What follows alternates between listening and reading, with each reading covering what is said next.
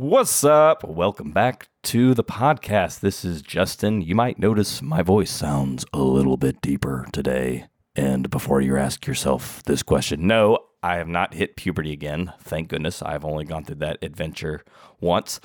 I have been a little bit sicky though, and I also went to the SEC championship game in Atlanta, which means I pushed myself physically and spiritually to places I probably shouldn't have. But I'm feeling pretty good today. I actually feel really good about the stuff we talked about. We talked a lot about uh, how this college football season has ended. We've talked about the playoff field a little bit.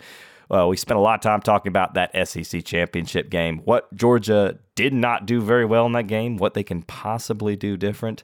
And uh, oh, yeah, if you've been wanting to, to hear us weigh in on the whole JT Daniels versus Stetson Bennett discussion, you're in good luck because uh, we, we, dive, we dive into it. Uh, we've kind of been avoiding it, but we didn't for this episode. We just kind of we shared our thoughts. We bared it all. We laid it out all on the table. So uh, yeah, if you want to hear some juicy, juicy conversations about that, you're in luck today. We're also going to talk about uh, what is the hardest job in America, and uh, yeah. And with that, I'm going to kick it over to me and Scott. We did not have Jonathan with us today. I'm very sad about that. But Jonathan, if you're listening, please, please come back. We miss you so much. We love you. We we really want you to come back. Okay, this is Let Them Eat Takes.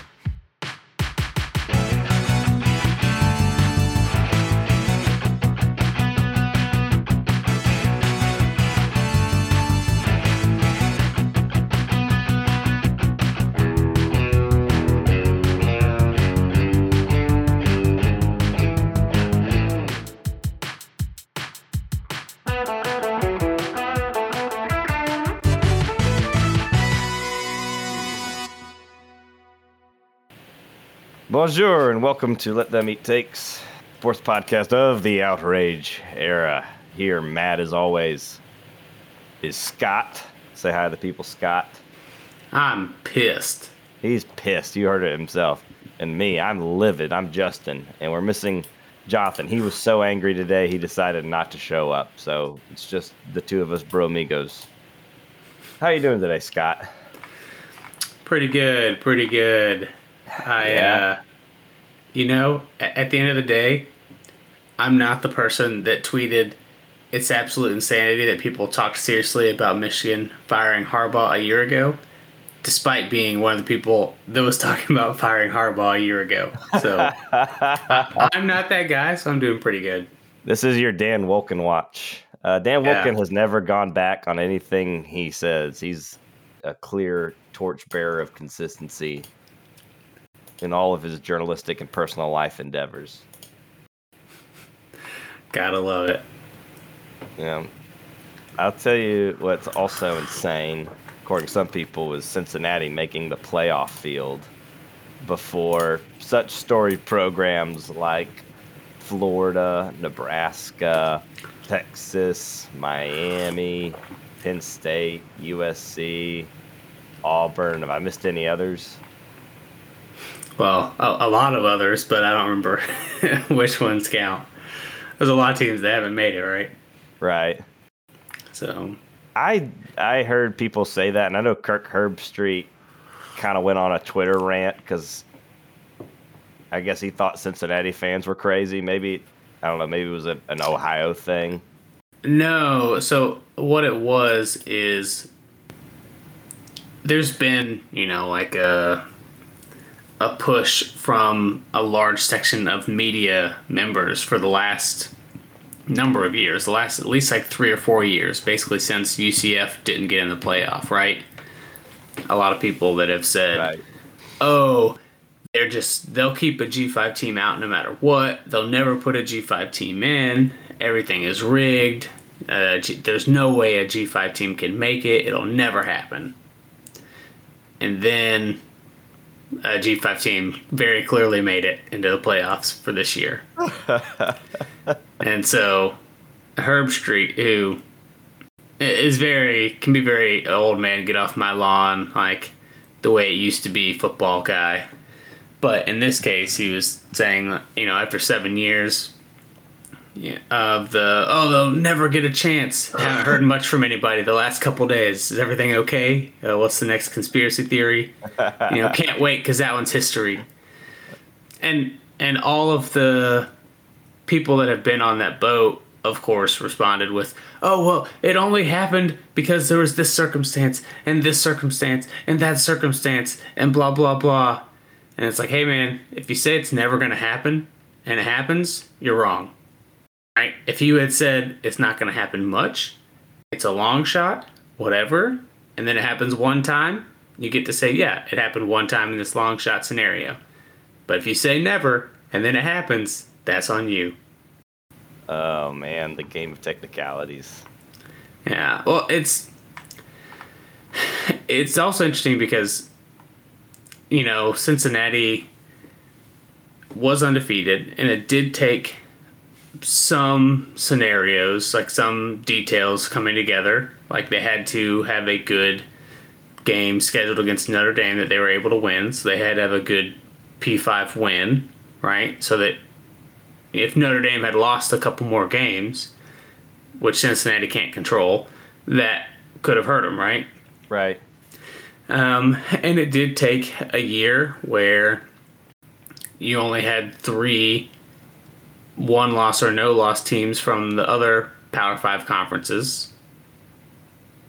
But really, Notre Dame was one, so you really had four, right? But, you know, we'll just ignore that. So there's some things like that, you know, that had to come together. Some people were playing the, well, if Oklahoma State had just gotten a touchdown, Cincinnati would be out. It's like, I'm not really sure that's the case, but, you know, go off, yeah. go ahead. Yeah. Um, but I think one of the things people are overlooking is that Notre Dame was not really a playoff caliber team. They just happened to have a playoff caliber team record. So Cincinnati's getting more credit for that win than they actually deserve. Especially when Cincinnati had a bye week before that game, right? I think people right. also forget that too. Um, but the AAC was really bad this year. It's the worst the AAC has been in a while. So a lot of times, the AAC is sort of like better than the rest of the G5 and not quite as good as like the Pac 12 or something, but they're sort of in their own little individual league. And this year, the AAC was bad. Mm. I mean, mm. bad, bad. Yeah. So you could definitely spin it as hey, look, Cincinnati played the I was just about the worst possible schedule Cincinnati could play, like conference schedule wise, and still got in. So it's not really like a complete long shot scenario here. Yeah. I mean, I think I looked at their FC, their SP rankings. Their median opponent was ECU, who was ranked 76th. Yeah. That's their median opponent. Georgia, who had a pretty down schedule year compared to normal because Florida wasn't as good as normal. You know, they fired their coach partway through the season. Auburn wasn't as good as normal because they were in a first year head coach situation. You know, you had South Carolina, Tennessee, first year head coaches. You have Georgia Tech continuing to be down in your out of conference game. Clemson wasn't quite as good as Clemson in years past all of that, the median opponent was Auburn, who is ranked number 34, who would basically be the second best opponent on Cincinnati's schedule. Yeah. You know, so uh, Georgia played what one, two, nine games against like top 50 opponents. Cincinnati played three. Yeah, and, and 50 sorry, I say 50 is kind of a round number, it's sort of arbitrary cutoff, whatever. Yeah, but yeah uh, you know, you could use top 40 teams and then it's seven top 40 teams versus two top 40 teams. Like whatever you want to have the cutoff of a functioning team to be, whether you want to cut that off at 30 or 40 or 50. Uh, Georgia had, you know, half their schedule or more of those kind of games, and Cincinnati played like one or two or three. Yeah, it's frustrating when you see people I, I don't think most people think this way, but you definitely see them on Twitter and online who they they ask like, what's the big difference between you know, like Power Five and Group of Five play? Like it's kind of it gets kind of insane sometimes. Like a, a win over a ten and two Houston team just isn't the same as a win over a ten and two Oklahoma State. Uh, man, I'm just looking at Cincinnati's schedule too, and they played some bad teams kind of closely. Like Yeah. you don't On get on multiple occasions, right? yeah. Navy Like was this like is three and this eight. would be like yeah, this would be like if Georgia had randomly played close games against Missouri and Georgia Tech and Vanderbilt. yeah, A- And if that happened, that would be held against Georgia, right? Very heavily, and and rightfully so. Those would be uh, you know bad outings, bad data points for the playoff committee. Like if you had barely beaten Vanderbilt or Georgia Tech, people would have pointed to those teams and said, "Wow, they finished with a terrible record." And look, they got blown out by like six other teams. Why didn't you blow them out? true. Or if you got close wins against Auburn, LSU, and people think that your whole sh- your whole your whole shtick is up. Yeah, what if that happened? down. You you would surely be you would surely be dead at that point. the tide is down. Fear the Nick no more. Uh, I Are- am happy Are we that are we about to have our uh, our segment just for Zach? just for Zach. Yeah, Zach, come come and listen to all the Georgia fans weep and complain. Oh man. Uh yeah, so I got to I got to be at the game Saturday. As you know, our listeners don't know that's why that's why I'm talking about it. Uh Oh yeah, I forgot you made that mistake. It was a lot of fun, but man, my soul did leave my body somewhere early in the third quarter. My butt stayed in my seat, but like, you know, spiritually I was checked out. Uh I was just hoping to see just praying that Alabama wouldn't score any more points or Georgia would do something because I was legitimately afraid that Georgia was about to lose its playoff spot to Baylor because they got embarrassed in the SEC championship game, not just beaten handedly. No, Baylor had two losses. Baylor was not getting in over a one loss Georgia. But Bob Bowlsby being the Big 12 and the, the, the, the, No, eh, I'll say this right. Had had Alabama won by a touchdown or two more than they did, and had Oklahoma State won, then I think you would have started to had some discussion because you would have had some people that wanted to put Georgia in at four, and some that wanted Oklahoma State, and some that wanted Notre Dame, and then you start to get some split votes and different opinions, and it gets murky. Probably, you know, maybe Georgia still makes it, maybe not, right? But that would have been a discussion. But yeah, it, it just wasn't going to happen, right? At that point, I know a lot of people were melting down, saying, "Oh, we're not going to be in the playoff. We don't deserve to be in the playoff. Like, what are we doing here? This is a waste. We're going to get bumped out." Like, no, we got bumped all the way to three. But clearly, it clearly wasn't that close. no. Uh, it, do, it does go to show, I think a lot of these decisions get made earlier on the season. People realize, I don't know if that's a good or a bad thing. Uh, definitely helps Georgia in this case that people still think you're a really good team, even though you just got butt blasted by Nick Saban yet again. Well, part of it is they look at the whole season and the whole body of work, right? And so a lot of times with like fan and media stuff, people are just looking at your last game and that's they're judging everything based off of that, right? Right. The one of the things the committee does fairly well is they still look at the whole season. They still say, "Hey, if you were bad all year long, just because you win one game doesn't make you awesome," you know, or or vice versa. Teams lose a game all the time. It happens. Yeah. You can you can lose a game to a team by like 30 points and then turn around a month later and beat them by 3 touchdowns. It happens. It does. Hopefully it happens again, but we'll have to see. We'll have to play Uh, Michigan first. TBD on a lot of levels. Uh, I do like this playoff field. I'm glad Cincinnati got in because in my 3D chess mind, this maybe pump the it might help pump the brakes on expanding to 12 teams in the playoffs. Mostly because I think this was one of the years where the way the playoff format is situated, I think actually helped Cincinnati get in, and they don't have to, you know, basically the if you're a group of five team and you want to get a piece of this playoff pie, I think you can look at what Cincinnati did and say, "Ooh, we just need to get one quality win against a slightly better than average, or else I'll say better than average Power Five team, i.e. Notre Dame." and you can let the group of five teams just beat up on each other. Maybe we can sneak in and people will be mad, but we're still in. I don't know. Yeah, you know, you have to count on the Notre Dame or the P5 team that you beat having a good season. So that's a little bit out of your control. In this case, they had Notre Dame and Indiana on the schedule which then meant that when Indiana was total trash this year, Notre Dame was still good and it worked out. It's like if they had just had one team, one P5 team, that's a little riskier because then they can have a bad season and you have no quality P5 win.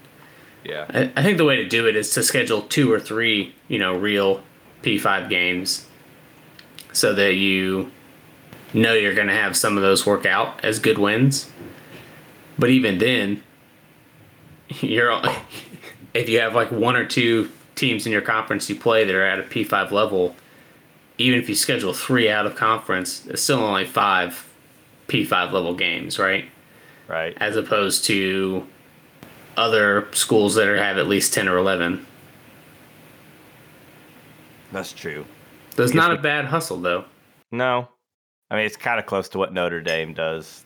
You know, they just kind of they get to pick and choose, and sometimes eh, it sometimes works, sometimes doesn't.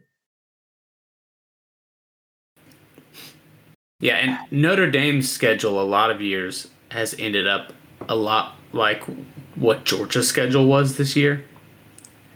Is sort of if you take away maybe Alabama and Clemson, especially if you take away the Alabama game, because that's not one you officially schedule, and Notre Dame doesn't have that conference championship game.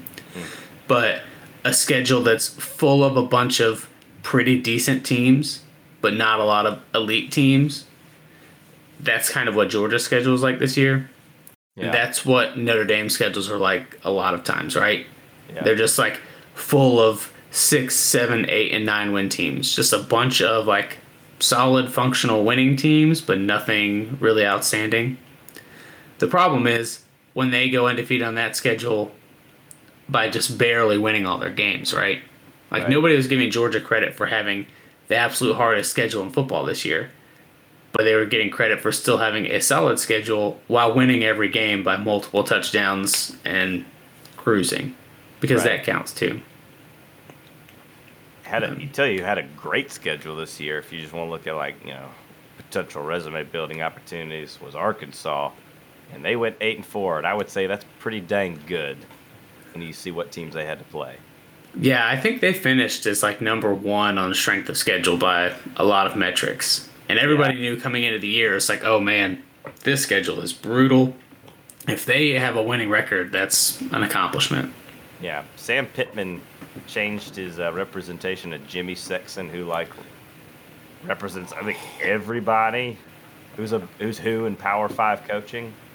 So that that should tell you what the what, what he thinks about how he did this year and what people around him think how he did.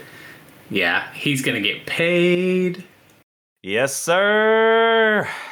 the pitmaster. I love that guy. Ugh. Uh, did you want to talk about a Georgia game? Because uh, I I've watched a lot of replay and I'm still wrapping my mind around how it went and uh, what went wrong specifically. But uh, boy, that was hard to watch. Yeah, it was pretty aggressively unfun. You could uh, you knew early on, even though like Alabama, did they score in the first quarter? I don't remember if they did, but they their offense didn't do much in the first quarter. Right. But you could tell even in the first quarter that there was no pass rush. Right? Right. And so And you could also tell in the first quarter that our offense was winning the line of scrimmage as well. And so what happens at the line of scrimmage in the first quarter usually only like continues to happen more so as the game goes on, right? Like you're not usually getting pushed around on the line of scrimmage and magically turn around as the game goes on because you guys yeah. don't get stronger, right? They're not juicing at halftime. Well, maybe they are, but it doesn't. It doesn't kick in fast enough, right? so, so anyway, no pass rush against Bama. So you, you know, my early thoughts in the game was like, okay, they're gonna score some points at some point because if you're not getting a pass rush, this is not gonna be like a single digit, you know, defensive kind of game, right?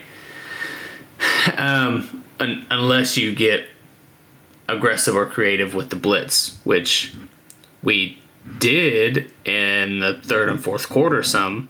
The problem was the 24 or 28 like straight unanswered points in the uh, second quarter and to start the third quarter, right? They basically had a that big spree, right? And you had yeah, something like a 15 minute stretch of the game where they had 28 points. Is that yeah, right? They had like four or five drives where they were consistently scoring. Right. So no and so like what's interesting is that they had that section of the game that was less than a third of the game where their offense was absolutely killing it, scoring every time. And then the whole rest of the game, the offense pretty much did nothing. Our first quarter, nothing. Most of the third quarter, nothing. Whole fourth quarter, nothing. Right? Yeah. So it, it's kind of interesting. You know, when you talk about like a potential rematch, right? It, I'm not sure how it will go. I'm sure we'll talk about rematch stuff in the future or whatever. Um, assuming that happens, right? Assuming both teams win their first game. But um, I don't feel good about Georgia's chances in a rematch, mostly because I saw them shuffle around the defensive backfield a lot, especially the second half and there just isn't. I don't think there's a defensive back on our roster who can compete with Jameson Williams one on one. If there is, we haven't seen him on the field. And even Kirby said, you know, there are guys on the roster who are more athletic and faster that they haven't put on the field yet because they they're not sure if they're ready to play. But I don't. Um. So one thing with that is Metchie tore his ACL and he's out. He's gone. I feel right? bad for him, not his team. Yeah. Yeah. So as far as a rematch goes, that changes the dynamic for Alabama against Cincinnati and probably against Georgia, right? It's different when you are trying to figure out how to double team Jameson Williams and also not leave Metchie open, right? So when it's just Jameson Williams, we'll we'll see what that looks like for them, right? I'm not sure. I'm not sure how Cincinnati and how Georgia play them will have much overlap anyway. But we'll see. Cincinnati so, is uh, number two in the nation when it comes to passing yards allowed. I don't know what that means. Eh, but a lot of it, a lot of it means that they've been winning the whole time.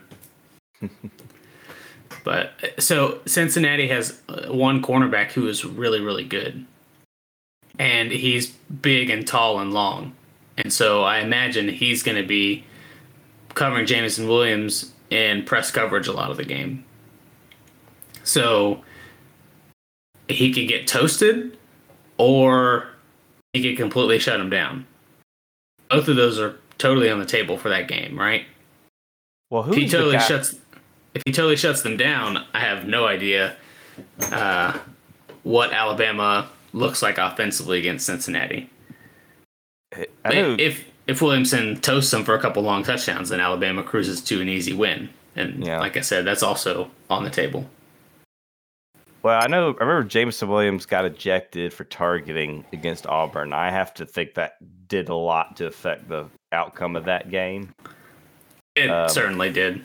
Who was who did I know they? So you basically had Metchie out there, but they. Uh, I know their game t- plan was very different from Georgia's, in which they brought the house and then played tight press coverage. Who did they have on Metchie? I know they got was it Smoke Monday? Was it? Um, I'm not sure who was covering him. Yeah, I was. That was right after Thanksgiving. I was traveling that day, so I was like listening and keeping up with that game, but I didn't see a whole lot. Yeah. But so anyway, uh, uh, all that to say, the matchup will be different already as you have different players available. No Metchie, Josh Jobe, um, cornerback for Alabama, is also out for the season. He's not that good, so that may Yeah. or may not change things. Not he's not as impactful as Metchie, but it's just you know anytime you have a starter go out and now you're playing somebody that's a backup, it's not a guarantee that the backup is going to be uh, functional or ready to play, right? Yeah. Anyway, uh, on the defensive back front, the star position was the weakest link at defensive back for Georgia all season. Some of that probably has to do with Tykee Smith, your starter at that position, getting hurt and not playing the whole season, right? I don't understand. What do you mean? Yeah, exactly. um, Brini Brini played pl- pretty well at that position, right? Especially for the first half of the year. But by about the middle of the season and for the second half of the year, other teams started targeting Brini way more than any of our other defensive backs because they realized this is the weakest link. It doesn't mean he's terrible, but it just meant he was the weakest link. So you saw Tennessee do it a couple times early, right? Remember Tennessee's like good first quarter on offense? A lot of that was Brini. And what we did that game is they just rotated Chris Smith down to star and put Dan Jackson in at safety, and they didn't really have anybody to pick on the same way they picked on Brini. That wasn't really an option against Alabama because Chris Smith was hobbled and like wasn't really full speed. So hmm. you can't just say, "Oh, well, put the injured but playing guy in that position and fix it." So they played William Poole instead. So what you're playing is you're playing your fourth string slot guy, Yeah. right? And it turns out your fourth string slot guy could not run with Jameson Williams. Shock. I'm Yeah. So anyway, it- all that to say that it those kind of matchups will be a little bit different the next time you play. I'm not I don't know how they'll turn out or what exactly they'll do. Will they put Chris Smith there, assuming he's healthy? Um, you had some blown coverages on defense as far as like just screwed up zone coverages Yeah. that hadn't really happened much all year. So I, you know, Yeah, that we'll see how much play, happens again. Yeah, the play that seemed to that shifted, or being a stadium, it definitely shifted the entire mood of the game. Was that one long, like it was? I think it was Jameson Williams on like this post or the slant. He just took it in open space and ran it to the end zone. Oh, you're talking about the third and two that was a chop block that they didn't call? Oh, that might have been the same play. Yeah, it's that one. Yeah. Um, So it, it, missed calls and stuff happen all the time. And Yeah, yeah, Alabama yeah. played better that game. I'm not saying they didn't, but a lot of people have a very hopeless feeling. It's like, hey guys, if they call that chop block, that touchdown's off the board. If that Bryce Young fumble doesn't somehow magically come back to Bryce Young instead of like six defenders that are around him, those things happen. It's a totally different game without even playing better, without actually being aggressive and blitzing from the start, without having Stetson do dumb stuff in the red zone, which is maybe kind of par for him anyway, right? Without having George Pickens actually playing in the second game, without possibly switching to your better quarterback for the rematch, without any of the actual changes that could and or will happen, the game's not really as far away as it felt like at times, right? Right. Well, I know what Jonathan would say if you're here. He would say, Jonathan, or he would say, Scott, you make this sound like this should have been that we could have predicted this like a mile ago. Can't we just be mad at what happened and just say that Nick Saban's Kirby's daddy? I mean, people can say that if they want to. People are part, welcome. true. People are welcome. Well, that's the thing. He's not Kirby's daddy. He's everybody's daddy.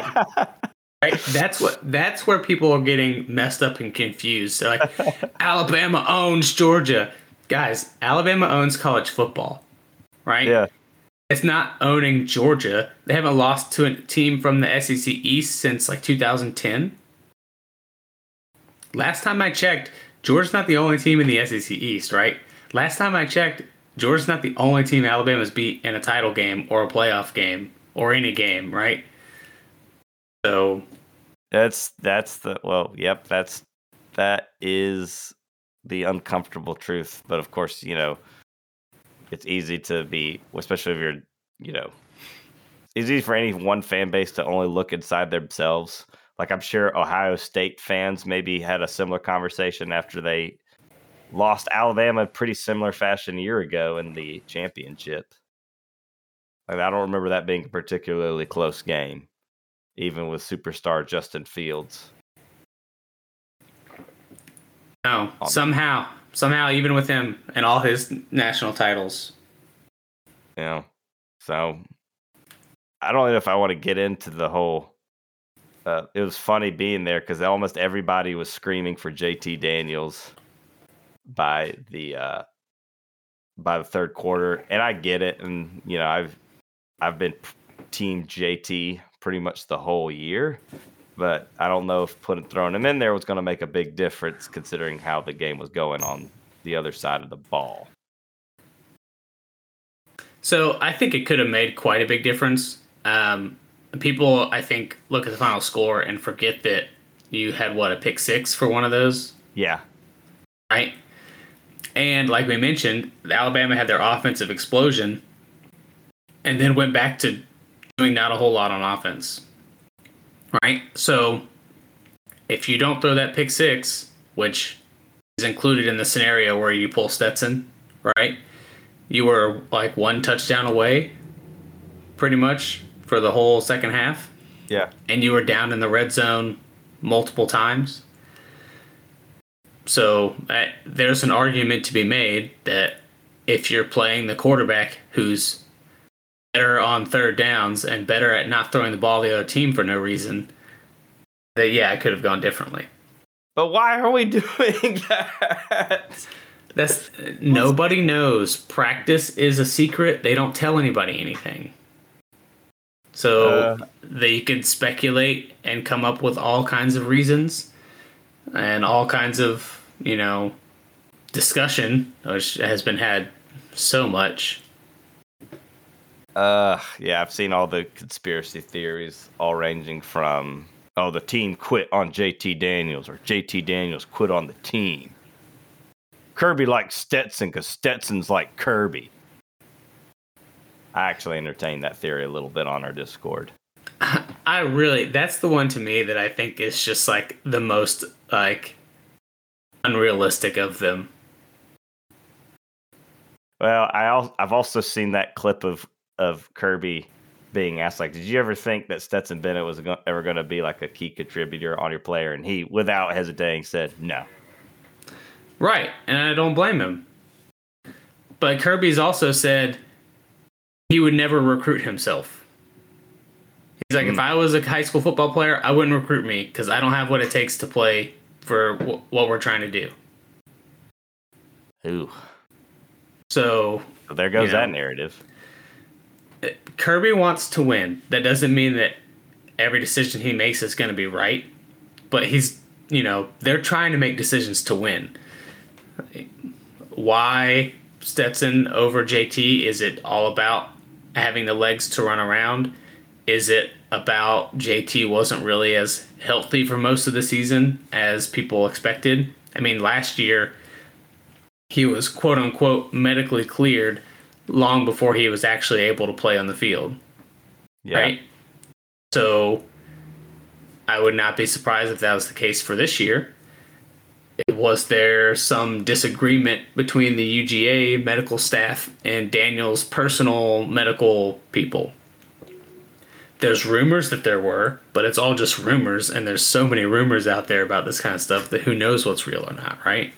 Right. So for me, I would hope that we play Daniels for the playoff. It gives us a better chance. But I've been hoping that we would play Daniels for uh, you know the majority of the second half of the season, and we haven't yet. So I'm not getting my hopes up.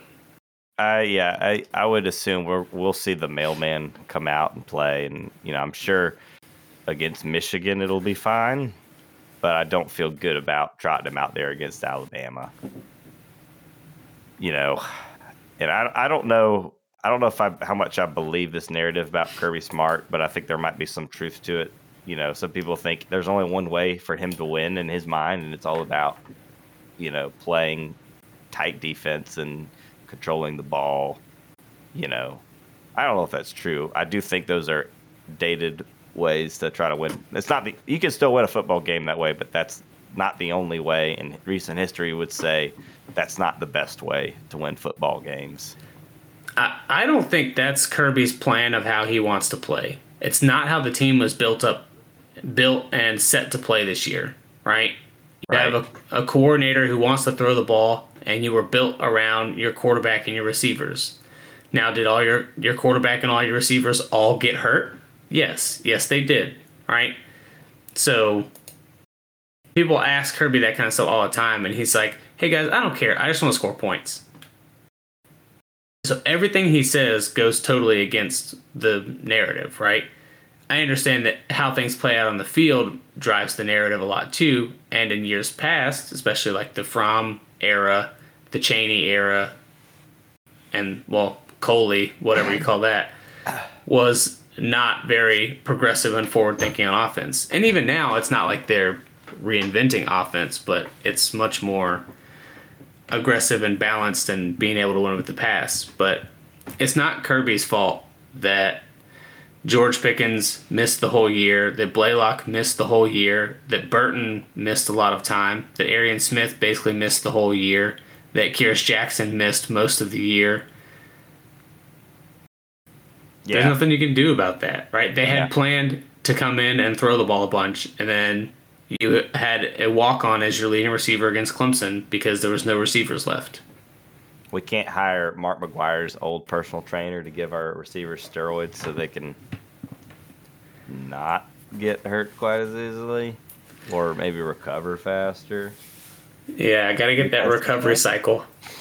Uh, just I pulled up some some third down stats because I think sometimes people, when people uh, argue for JT Daniels over Stetson, people will say, "Oh, you're just saying that because he was the higher rated quarterback on 24/7 Sports." You know, there's some of that, but uh, here's how both. I think uh, let's just assume that ball control is important to Kirby Smart. If that's important, then you would have to convert on third down a lot. Here's uh, Stetson Bennett. His here's been here's a game by game breakdown of his third down conversions. Three three eleven against Vandy, four out of twelve against Arkansas, five out of thirteen against Auburn, two out of seven versus Kentucky, four out of nine versus Florida, four out of nine versus Missouri, five out of twelve versus Tennessee, two out of five versus Georgia Tech, and three out of twelve versus Alabama. Now, granted, sample size is a lot lower for JT Daniels, but here's what it's looked like this year seven out of 15 versus Clemson, three out of three versus Vandy, nine out of 12 versus USC. I mean, you can go back and look at Daniel's third down stuff last year too, and they converted at an extremely high rate, and he was really good on third down. Yeah. And what it comes down to is third down, those numbers roughly, not exactly, roughly are times where you have to pass. And what the numbers show you is the same thing you can see by watching the game is that one of these guys can throw the ball and one of these guys is really limited when it comes to throwing the ball. Right. To, to me, it's pretty clear you want a guy that can throw the ball at quarterback. Call me crazy and old fashioned, but that's, you know, you would like a guy, a quarterback that can throw. And hey, if you don't need third downs, then you're already winning by enough that it doesn't matter who the quarterback is. So just play Daniels. Yeah. I'm on I'm on team JT. Free our, our special mustache boy. Even though he doesn't have a mustache anymore, I just like to think of him having that beautiful Yeah. caterpillar eh, on his lip. Eh. Yeah, and, and I'm with you. I've been on the we should be playing JT as soon as possible train all season. And not because Bennett is terrible, but because Bennett doesn't give you the upside of the passing game that you expect to need at some point when you get into the SEC championship and playoffs, right? Yeah, and I'll I'll give credit. Bennett, if you had told me that Bennett was going to throw like fif- close to fifty times in that game, I would have said, "Oh, the stat line's going to look really bad for him." it wasn't great, but you know he got three touchdowns. Uh, two of those I'm pretty sure were on screen, so maybe it's not the best. You know, the way he got yeah, those that, that's the thing, right? How many throws did he make where it's like, oh, that's a good throw? Maybe that one to George Pickens or that high ball he threw up to Darnell Washington, but those are both like you're just putting the ball where your receiver was going to go get it for you. So, And so I think like for the Washington one, that's kind of that's right where Washington can get it and other people can't. So I think that's kind of what you're going for there. You know, Yeah. I think that would count as a good throw. The Pickens one it was just more of a toss up. I don't I mean but anyway, all that to say, the, that's the problem with Stetson. It's not that he's bad, it's that he doesn't add anything in the passing game. It's never, oh, look, he made this big play, made this big throw to this covered guy, or what, you know, it's just, he's going to get you the things that you scheme open or the things that your receivers pick up running after the catch. yeah, credit to Todd Monken giving Stetson Bennett what's been, I think, a successful year for him. Uh, the plays are there. Uh, if this, if it comes, there, I'm, I'm going. I'm just going to assume there's something we don't know that's happening. But if it turns out to be what I think it might be, which is JT Daniels just didn't get healthy fast enough for Kirby Smart, so he just decided to to stick with consistency. I will say that was a bad dumb dumb decision on his part, and I've I think I've mo- more or less sided with Kirby on most of his QB decisions up to this point.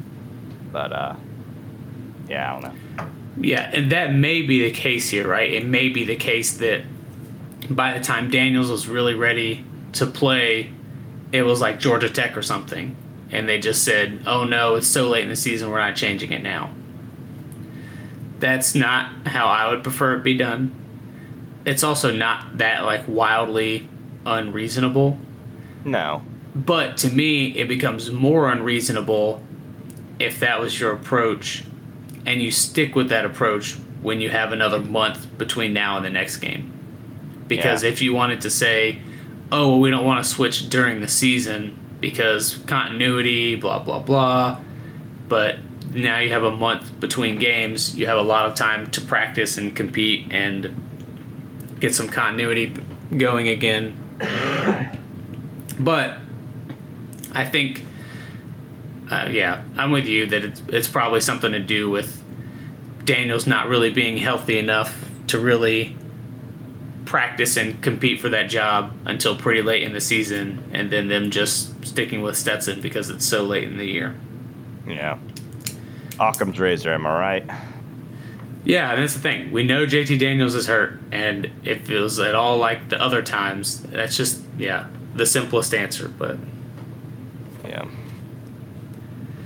right, Well- anyway, I want to hit a couple NBA takes for us because the Yeah. NBA season is in full swing now, Yeah, and Hawks. it's been going for a while. And you know, I, I don't know about 25 games plus, getting close to a, a third of the season. This But- one's for you, Kevin. Yeah, this is for Kevin. Uh, I just want him to know that deep down, we all know that if Kobe were still alive, he'd be an anti-vaxxer. Uh, guess that's probably true. Knowing what I know about Kobe. That's the problem. Is it's kind of hard for people to disagree. I remember it's I don't know it's I think it's good that people can reminisce on Kobe in the ways in which you know the more redeeming elements about him as a person. But I do remember people used to really hate on that guy before he died, and then suddenly a lot of people are like even Shaq's like I don't have any I didn't have any beef. Or was it Charles Barkley was like I didn't I never had any beef with Kobe Bryant, and they historically had beef with each other. uh, rest in power, my friend. Rest in power. What else you got? um, let's see. We have one oh yeah. People may remember that they changed up some foul rules for the NBA, how they call some stuff. Uh-huh. And uh, we have one tweet that mentions that Trae Young is leading the entire NBA in points and second in the entire NBA in assists, but that new foul rule is really messing him up. there was lots of discussion about you know how oh Trae Young's not good. He just is baiting people into fouls and exploiting the rules. And once they change the foul rules, he's he's gonna be terrible. Whatever. Yeah. It's almost like it's almost like good players know what the rules are and play, build their game around them. Yeah, they exploit those rules, and they're just you know gonna move on to exploiting the next rule. That's what's gonna happen. Oh, hey, speaking of exploiting rules, did you see the Pitt uh, conference championship game? Ah. Uh, oh wait, against in the ACC? Yeah. Did you see the Kenny Pickett fake slide? No, let me see this. Okay, so while you're watching this, for any listeners that didn't see this, at one point in the game, Kenny Pickett, the Pitt quarterback, takes off running. Two defenders start to get close to him, and Kenny Pickett sort of buckles his knee and drops his shoulder and acts like he's about to slide and go down and then doesn't and stays up and splits the defenders and takes off and runs for like a 50 yard touchdown. Woo! Yeah, it's an absolute thing of beauty. They already instituted a rule change that you're not allowed to do that. Oh, that's bullshit. okay. It, one, yes, and two, also, it's a player safety thing, and it's legit because okay. otherwise they're just gonna explode quarterbacks every time they're sliding because they're gonna say, fair. "How am I supposed to know?" So it's a fair rule, but it's a shame that everything fun has to die so young. Because man, that was beautiful. It's just so slight. Like it's it's such a slight move, but as soon as he does that one little tell, like everyone else just kind of stopped. Like everyone went into neutral as soon as he pulled that little move. yeah, it's beautiful, isn't it? Give this man a Heisman. I don't care if Bryce Young made the Georgia defense look like uh, Willie, look like it was, look like it's Willie Martinez. Ugh, addition, man. Yeah. Look, we we all know that Bryce Young is gonna win the Heisman. It's a clear case of SEC bias, which is the only reason that Georgia's in the playoff. And the SEC bias is also the reason why Aidan Hutchinson from Michigan is finishing higher in the Heisman vote than Will Anderson, despite having less sacks and 40 less tackles. True. But he has nothing, that, nothing but SEC bias. Nothing but SEC bias. I tell you, did, did Will Anderson wear, wear the same jersey number as his dad though in college? No, so that's just yeah. You can't be a real Heisman contender if you're not wearing your dad's jersey number. Yeah, you gotta you gotta have the sizzle and the steak. It can't just be steak. Like, you, you can't just be good at football. Come yeah. on, people. That's not what the Heisman's about. Do you know how the Heisman is about picking the quarterback we like most of the play- playoff That's team? right. Uh, man, you know how Outback stays in business? It's not because what they're serving you is steak. It's not. It's just a, a condensed stack of steak. They just give that little that little sizzle sauce on the end. They just glaze it over, and they get to like, oh, look at this. This just came off the grill. No, it just came out of a, a heater in the back, and they just, yeah, put a little bit of almost like a little edible polyurethane. Uh, gotta, gotta have that. Gotta get this bad boy sealed. Oh man, seals the flavor in. All right, Justin, can I give us just a incredibly dumb, so dumb that it unites us take? Yeah, we need we need to be united. We got to land this plane. In these troubling times, when the bonds we all share are threatened to be torn asunder by the quick takes, the hot takes, the medium rare takes, and the takes that are doomed to be deleted on Twitter tomorrow, we need a sports take to bring us back together. Now more than ever, these are the takes that unite us. Yeah, normally our take that unites us is something that we can agree with, but this one is so clearly dumb that we can all disagree with it and be united in that. All right. Also, it's brought to us by Mark Emmert, the NCAA president. Boo. It, exactly. it's like this unites us in the way that Rob Manfred unites us. And so, Mark Emmert, and I quote, being a university president is the hardest job in America End quote. Wah, wah, wah. It's so hard being a university president. People just give you so much money, and you just have to figure out how you're going to spend it.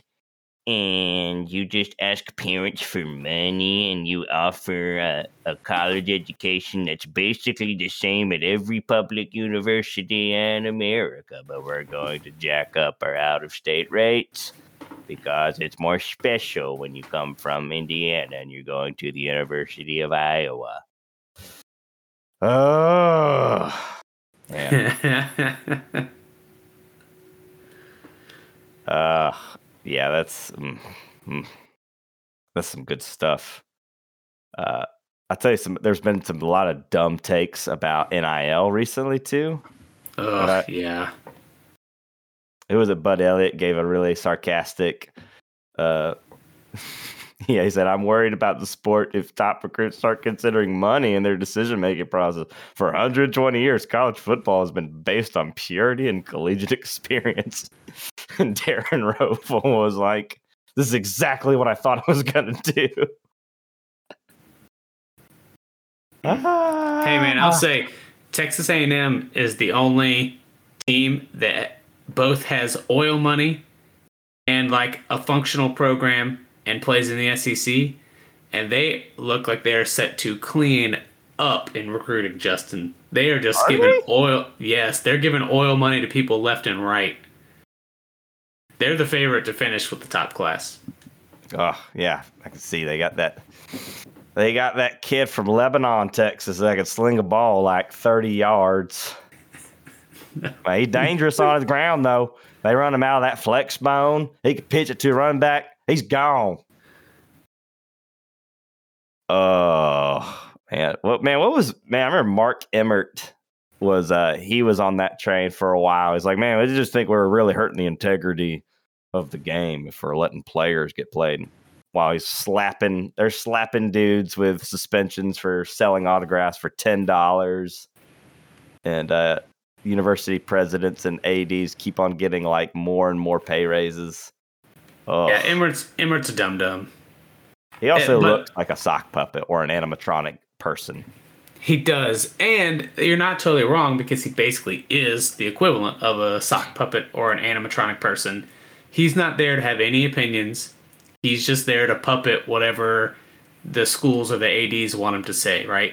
He's the buffer that stands between the public and the people you should actually be upset with about any of these decisions. Right? The NCAA is run by the schools. Right. The NCAA answers to the schools, not the other way around. And people forget that, I think. And so he's the guy that's sit- just supposed to be there, get paid a lot of money so people can make fun of him and be mad at him and not be mad at the actual schools who are the ones that make the decisions and tell Mark Emmert what to do. yeah if people have any confusion about that just i just have one question for you how much has mark emmert changed the sport in the last five years and how much has greg sankey changed the sport in the last five years Yep, that about Oh, that settles one- it. That was my favorite pregame part of uh, being in stadium. That Greg Sankey got to be on the field. I think for a little bit, grinning like a freaking bastard. Ugh, it's like that. Th- that man wins college football every year. He had that grin because he knew that Georgia was in the tank so that the SEC could get two teams in. Oh my gosh, message. Ugh, yeah, that. Yeah, that. Was, mm. just as reasonable as Kirby's playing Stetson because he's short and white, and they both have the same accent. Yeah, message boards geniuses hadn't touched Georgia fan base all year long, and then the oh my goodness, there was a treasure trove Saturday night. It's like all these people who live out in the sticks or Atlanta. It's like oh man, it's from from Waynesboro to Fulton County. Everybody got on to uh yeah. Ooh, it was ta- if you're from, from from Waynesboro to Fulton sounds like a country song. From Waynesboro to Fulton, Georgia fans are losing their shit. Why is it Yes. not JT Daniels? It's Stetson and Bennett. All right, we got a new song. Yeah. I'll collect my royalties. So, well, I think I'll about do it for us for now. We got a we have one more college football game, regular season game coming up. It's Army and Navy tomorrow. I, I forgot be- about that. I will be tuning in because I love these. Uh, I used to really like watching Ivy League games, and I really love these service academies when they play each other because, oh boy, they go for it. Yeah, that's a fun game. Hope everybody enjoys. Sweet. Well, hopefully we can get John back. Maybe he can emerge from his his busy life, or he maybe I was right. Maybe he was just so angry he couldn't come on the show today. But uh, we'll catch you catch you cool cats later. Wow.